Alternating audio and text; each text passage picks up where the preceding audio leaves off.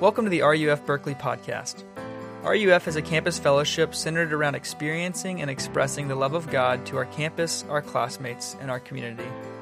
For more information, check out our website at rufberkeley.com or find us on Instagram at rufberkeley.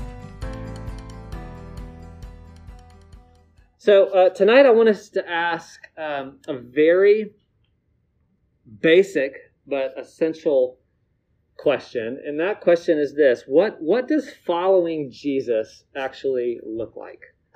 And this is a question for both people that consider themselves Christian and those who don't consider themselves Christian. Maybe you're even exploring the faith, whatever it may be. What does it actually look like to follow Jesus? Um, some might say that following Jesus looks like never missing church or always being nice or being a, a, moral person or reading your Bible every day or never having any fun or wearing clothes that are too tight or being the best person that you can be. There's a lot of rules that people make up about what it means and what it looks like to follow Jesus. But in our passage tonight, we have a very different picture of what it means to follow Jesus. It's a very different picture. You know, every night uh, when I put uh, my my big boys to bed, we now have three. For those of you who don't know, know me or know that I have children, I have three boys: Gabe, five; Bo, three; and Griffey, who's about two months old now. And uh, for as long as they've been alive, whenever I put the big boys down for bed, we we read a few books, and then when we're done, we always pray together. And I ask them, Gabe and Bo, what do you want to pray for? Trying to teach them that like you can pray. Right? What do you want to pray for? And sometimes they say something that's like really sweet, like, I want to pray for, for mommy, or I want to pray for our friends, Rosie and Lucy, or I want to pray for our neighbors, or, you know, someone in need, uh, like their grandparents back home. Uh, sometimes they say stuff sweet like that, but oftentimes, more often than not, they say things like, let's pray for the Mandalorian. Let's pray for Peter Pan. Let's pray for Legos. And uh, this may surprise you. I always get excited when they say stuff like that.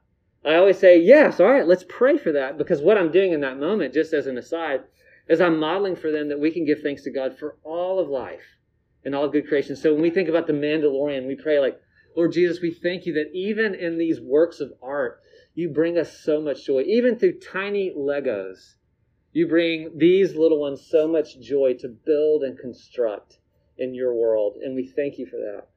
But I always end my prayers with this I say, And Lord, above all, we thank you for Jesus. And we ask that you would help us to rest and receive and trust in Him alone for everything that we need in this life and the life to come.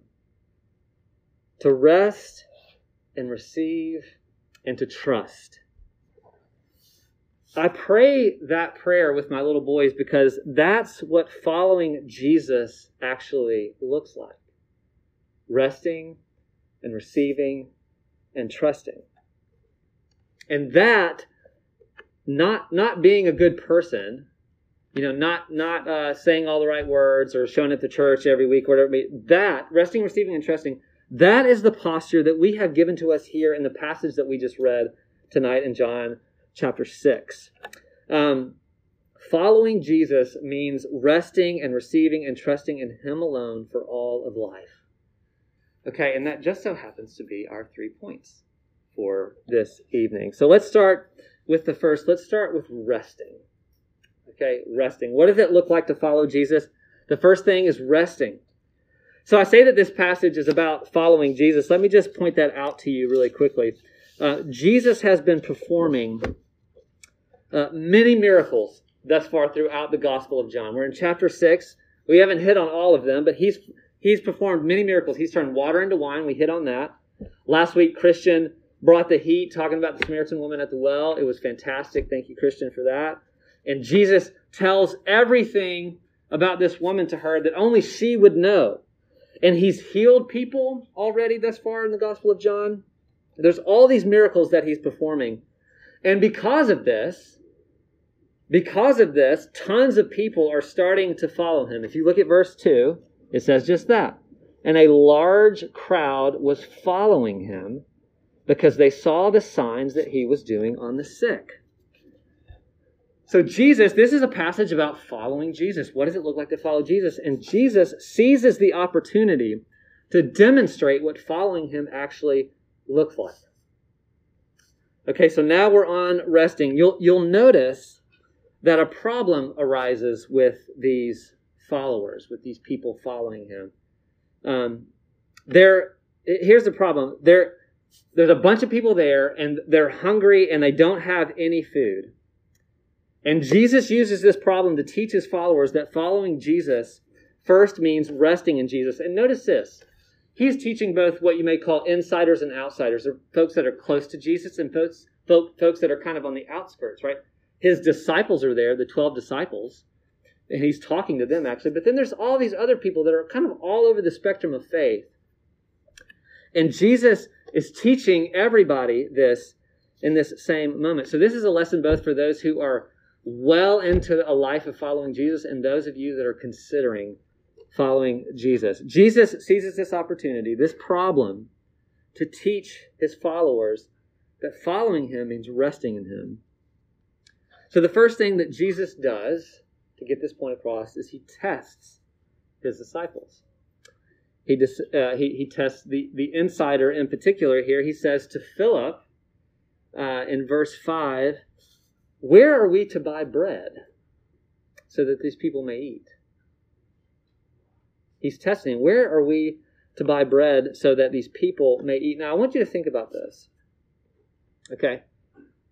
Philip is one of his disciples. He goes everywhere with Jesus. And that means that Philip has seen Jesus do some pretty amazing things. We mentioned them earlier. He's seen water into wine, he's seen people healed, He's at least heard about this Samaritan woman at the well. The list goes on and on. And you would think that Philip would say, the moment that Jesus asked him that question, where are we going to get bread? You would think that Philip would just say, Jesus, you got this. This is yours. I've seen you do some crazy things. This really should be no problem for you. You got this. This is nothing. But that's not what Philip says, is it? Philip says, and I'm paraphrasing here, Philip says, Jesus, thousands of dollars worth of bread wouldn't be enough for these folks to get even a nibble. Thousands of dollars worth of bread wouldn't be enough. Now, as I said, this is a test that Jesus is giving Philip, but I actually think there's some good news here. One thing that I really just want to point out that is really good news for folks like me, and it's this that following Jesus, as Philip is showing us, Following Jesus doesn't feel like being super confident all the time. Following Jesus, uh, in fact, looks like, like Philip himself, it looks like we often forget the faithful work that God had just done in our lives recently. Followers of Jesus are doubters. Followers of Jesus are anxious followers of Jesus can be uncertain of who Jesus is. I'm not talking about just random general anxiety, right? Jesus is standing in front of him, asking him this question. And even to Jesus himself, he's just like, man, we there's we're up a creek without a paddle. Following Jesus is hard. But here's the thing Right? Jesus knows this, and, and, and this is interesting. That's why he's testing Philip. You know, I say the word testing, and some of you think like, ah, here we go. You know, when if you if you begin to follow Jesus or follow God, it's really just one big test on can you behave well enough to stay in God's good graces. But that's not the test that Jesus is giving to Philip here. Notice that the test is not, Philip, what are you going to do about it? Philip, what are you going to do about all of these people that need all of these things. And what if they don't get these things? What are you going to do, Philip? Jesus is not testing him that way. Jesus is not teaching us here that following him starts with working for him. Jesus is teaching us that following him starts with resting in him. And the test is this. This is the test that he's given Philip. Will you try to take this problem into your own hands? Or will you rest in Jesus knowing that no problem is beyond his ability? That's the test. Will you try to take your circumstances, this problem, your hunger, and will you fill it yourself? Will you fix the problem yourself, or will you rest in Jesus knowing that no problem is beyond his ability? So the story goes on, right? And a few disciples come up. And basically, they're all sharing their anxiety with Jesus over the lack of food that they have there for all of these people. Their, their inability to fix this problem. And it's in, it's right here. I want you to notice this. Like, here's this test, and it's right here. All, you know, his disciples are like, what is going on? You know, we don't have enough money. This guy over here's only got a few pieces of bread and a couple of fish. And this is when Jesus gives his first command. This is right when Jesus gives his first command. And you might think that Jesus may say, like, gosh, you guys are useless. You, you've been educated at Berkeley. You can't do better than that. Optimization is like your thing, you know, like optimize some bread truck thingy, you know, like so everybody has bread. Is William Webster here? There's one laugh. He was making fun of me that I don't get laughs in my sermons, but Christian got a bunch of laughs. Christian's a funny guy. Um, so this is Jesus' first command. Okay, listen to this. Verse 10. His first command have the people sit down. Sit down. That is the first thing that he tells them to do. Have the people sit down. There's another really important piece of information there that we're going to look at a little bit later an interesting note that John has, where he, right after that in verse 10, where he says, Have the people sit down. Now there was much grass in the place. It's kind of a strange thing to include. We'll hit on that a little bit later. But Jesus' first command is have the people sit down. And this is this is a hard pill to swallow. And I would imagine it's especially a hard pill to swallow and difficult for Berkeley students. Because, correct me if I'm wrong, but your whole life up until this point has revolved around identifying problems and challenges and goals and accomplishing them. Like that is what you do. That is why you're here at the number one public university in the world. That's what you do. That is what your identity is staked in. Like you're a problem solver. But here's a goal that Jesus says you can't accomplish. Here's a problem that Jesus says that you can't fix because you don't have access to the food that Jesus has. You have Clif Bars and boba. Okay, I, people don't even eat Clif Bars anymore, right? Because they cause republicanism. Is that why people don't eat Clif Bars? Uh, Cameron is. Cam, Cameron's from Alabama. Um, so whatever it is you guys eat, right? You have you have Clif Bars and boba, but you don't have the bread of life.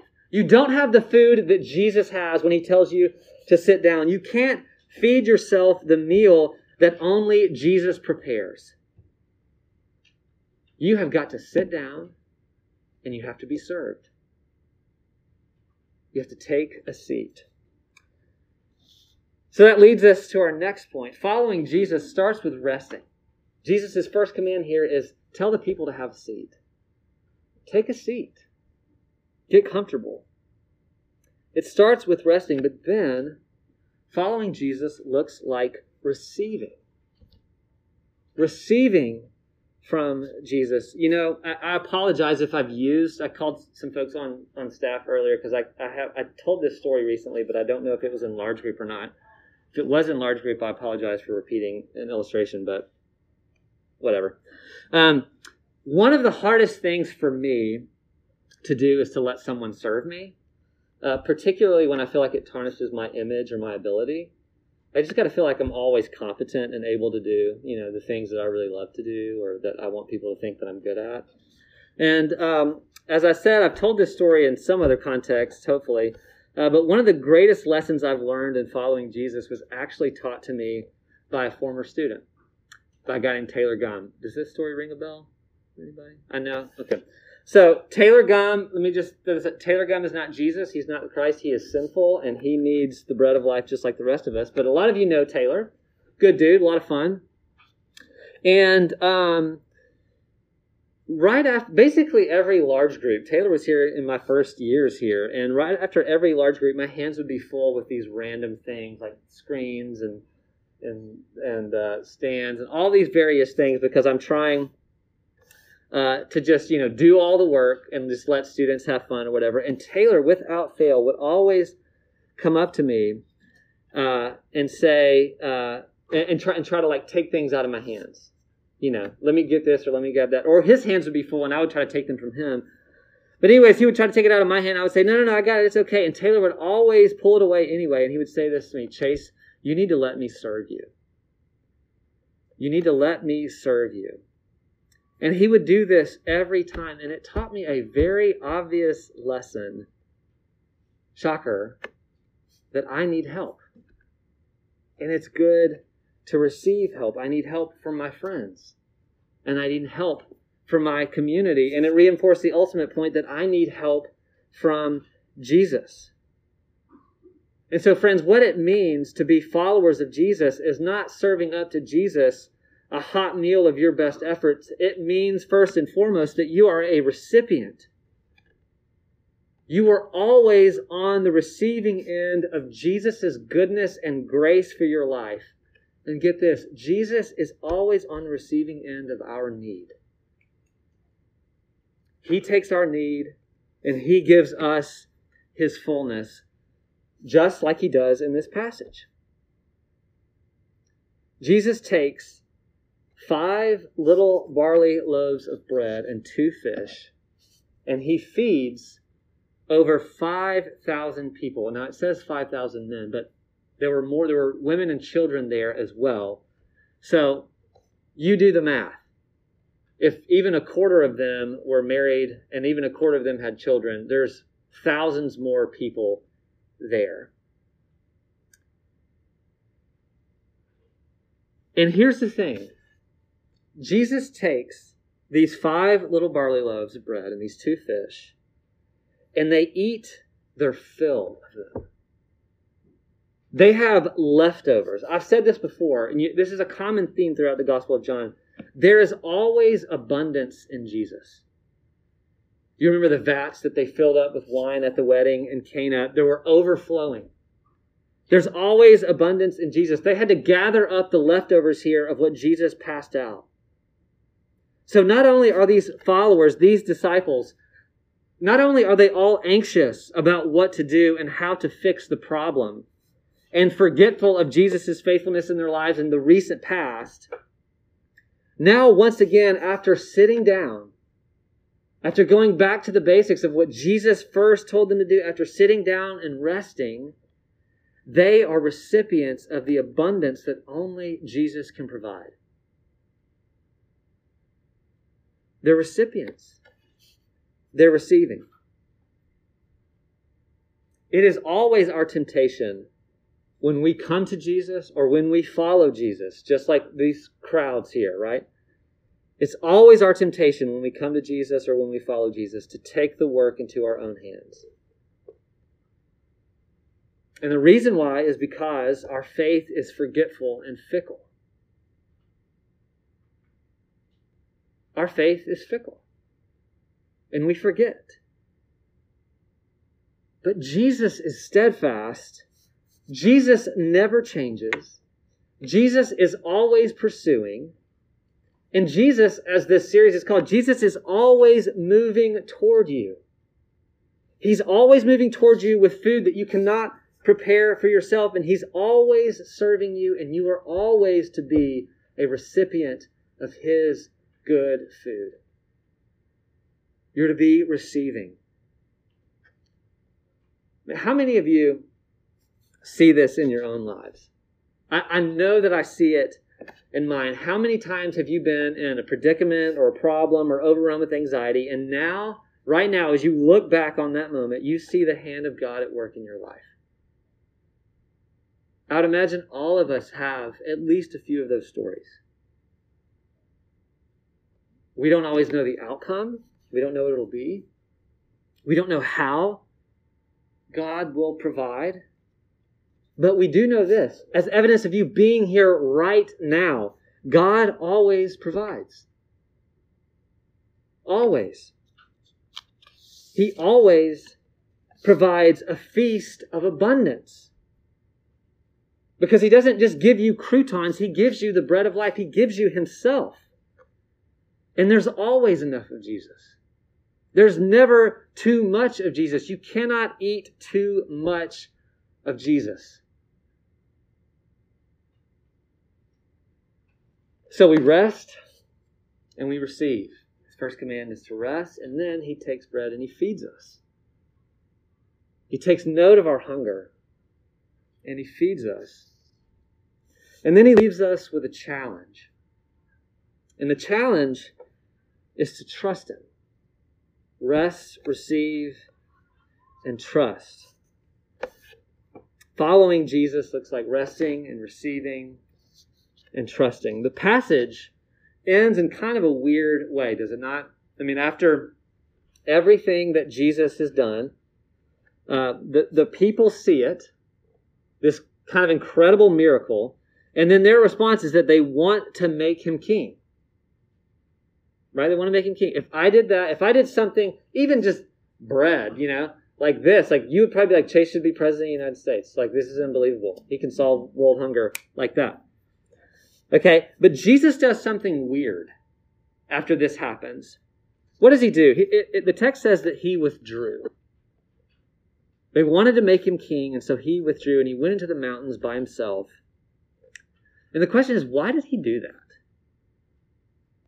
Why would Jesus do something like that? Because this is not, is this not like the very thing that Jesus wants them to acknowledge?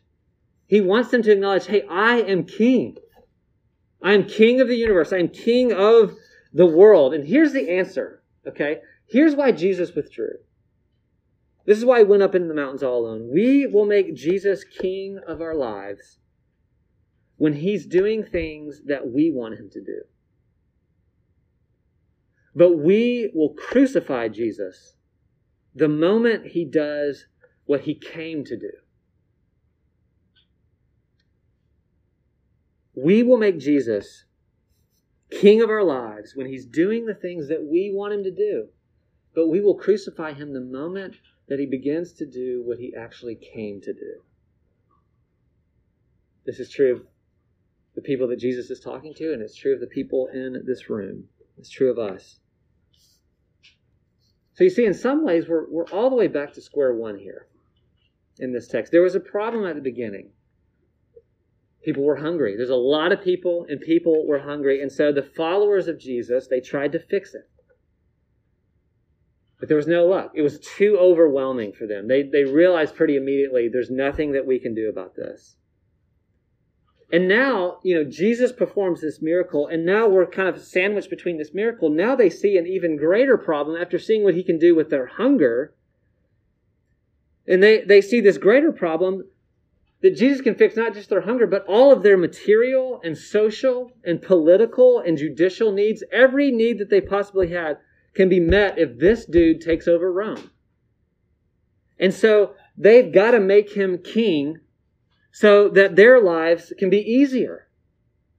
They want to make him king so that they can do the things, they can fix the problems that they identified. In other words, they're taking Jesus and he's now become this tool that they're using to fix the problems of their lives. But here's what Jesus is saying I didn't come to make your life easier. I didn't come to make your life easier. And as long as Jesus is only the king of our exams, so that we can get A's, as long as Jesus is only the king of our careers, so that we can get the job that we've always wanted and we tried so hard at Berkeley to get, or as long as Jesus is only the king of your mental health so that you can be as happy as Ted Lasso or whoever it is that you want to be as happy as. As long as you only want Jesus as king here and there in your life and not everywhere, this is what Jesus is saying I will retreat to teach us to trust Him with all of life. He will withdraw to teach us to trust Him with all of life. To trust Him, no matter the outcome, no matter the trial, no matter the hunger. Here's a big one no matter the sin, no matter the failure in your life, no matter the anxiety, no matter the suffering that you are enduring. Jesus is calling you not to take things into your own hands, but to trust Him. That's what following Jesus looks like. He's calling us to trust Him because He's the only one that's worthy of our trust. I'm calling this sermon uh, The Feast that Dwelt Among Us. There's a couple of titles that I was going back and forth between, but I decided for The Feast that Dwelt Among Us. Um, and here's why. Because isn't this what we do at a, at a proper feast? We rest and we receive and we trust. Think about that in relationship to following Jesus. I mean, this is what we do at a proper feast. We rest, we sit down at a table. We sit down at a table and we socialize with our friends. We enjoy the chatter and the life around the table. So much life happens around a table because we're resting and we're enjoying. At a feast, we receive. We receive a meal that nothing else compares to. Now, I realize that all of you are on a college budget, so maybe not many of you have had great meals yet in your life. I'm sure home meals back home are really good. But once you get a little bit of money and you start eating at some really good restaurants, food is an incredible evidence of the goodness and existence of God. I'll just say that. Like, you receive this meal and nothing else compares to it. The, the meat falls off the bone, it melts in your mouth, it fills you up to the brim. So we rest and we receive, and then at a feast we trust. Now, how do we trust at a feast? When we sit down at a feast, we, we, we trust that this is exactly where we need to be, and this meal is exactly what will fill us up. When you eat good food and you know you're about to have good food, that you have this sense of trust. I am trusting in this, these mashed potatoes and gravy. Am I right? Fried okra, sliced heirloom tomatoes with a little salt, mm, fried chicken. Like you, you trust. You put your trust in this meal. You don't sit down for a meal at French Laundry or Chez Panisse or Stuffed Inn. we all love Stuffed Inn. And then think to yourself while you're eating at French Laundry, if you don't know what that is, it's like $2,000 a plate up in Napa somewhere. Um, you don't sit down in a meal like that and then think, man, I should go to Taco Bell after this. You don't do that. And the reason why is because you placed your trust in this meal. You just know. It's instinctive, like this is good food and Taco Bell kills. Right? So when we follow Jesus, we rest in the feast that he's prepared. When we follow Jesus, we receive the meal that only he can serve. And when we follow Jesus, we trust that nowhere else can life like this, can a meal like this be found. We rest, we receive, and we trust. As we end, um, I want us to look back briefly here because um, Jesus seems to be doing something that's awfully familiar. And I don't exactly know how to tie all these points together, but I hope that if you are thinking about following Jesus or if you are following Jesus, that this will be such a tight, beautiful bow on what I'm trying to say that following Jesus means that he's just fully in control. You can trust, like, he's going to tell you to have a seat and welcome that. He is going to serve you. And he is always going to lead you in such a way where you are forced to trust him. He's just in control of this. And so as I read this passage, there's something really familiar that's going on here. And the biggest clue that gives it away is actually back in verse 10, what I mentioned earlier. It's the second part of verse 10, and it says, there was much grass in this place.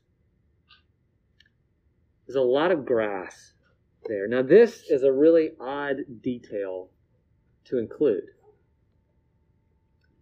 But I want you to think about this. Jesus is calling you to rest in Him. Jesus is calling you to receive Him, and Jesus is calling you to trust in Him for all of life. And the picture that John paints here to get this point across to us, the picture that he paints is that of sheep in a field following their good shepherd who supplies their every need, their every need, their every need. And you know how we know that? Grass. This is an arid climate. There's not a lot of grass around. But when you're near Jesus, He's providing for things that you aren't even thinking of at times, including grass for you to softly sit down on, grass beneath their feet in an environment where grass is hard to find.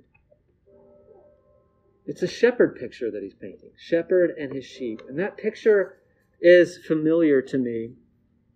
And I want to close by reading Psalm 23, and I want you to see if it's familiar to you. This is one of the most well known Psalms in the entire Bible. I want you to listen to this, and then we're going to pray. The Lord is my shepherd, I shall not want. He makes me lie down in green pastures.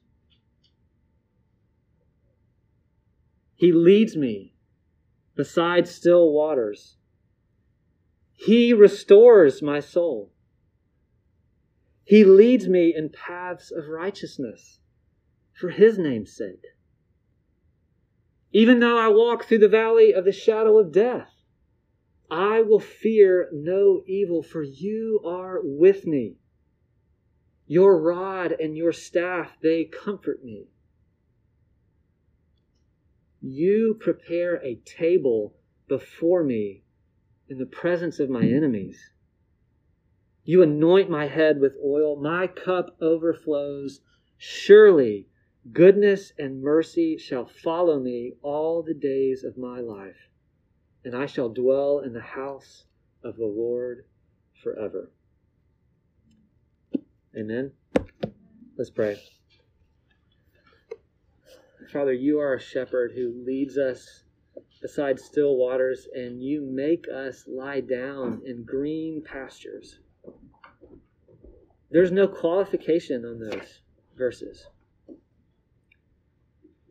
There's no kind of fix the problem and then you will give us rest. There's no, once you start following me, then you've got to work. You, from the beginning and the middle and the end, you are always our good shepherd, tending to your sheep. You're feeding us and giving us rest. We're always receiving from you because you are serving us eternal life every day, interceding for us on our behalf. And you are always calling us to trust in you and leading us even through your movements, to trust in you more, even as we attempt to make you king in ways that you weren't meant to be king. Jesus, would you help us now to submit our whole lives to you so that you can be king of our entire lives and that we would then sit around a feast that a king has prepared for us? We pray these things in your name. Amen.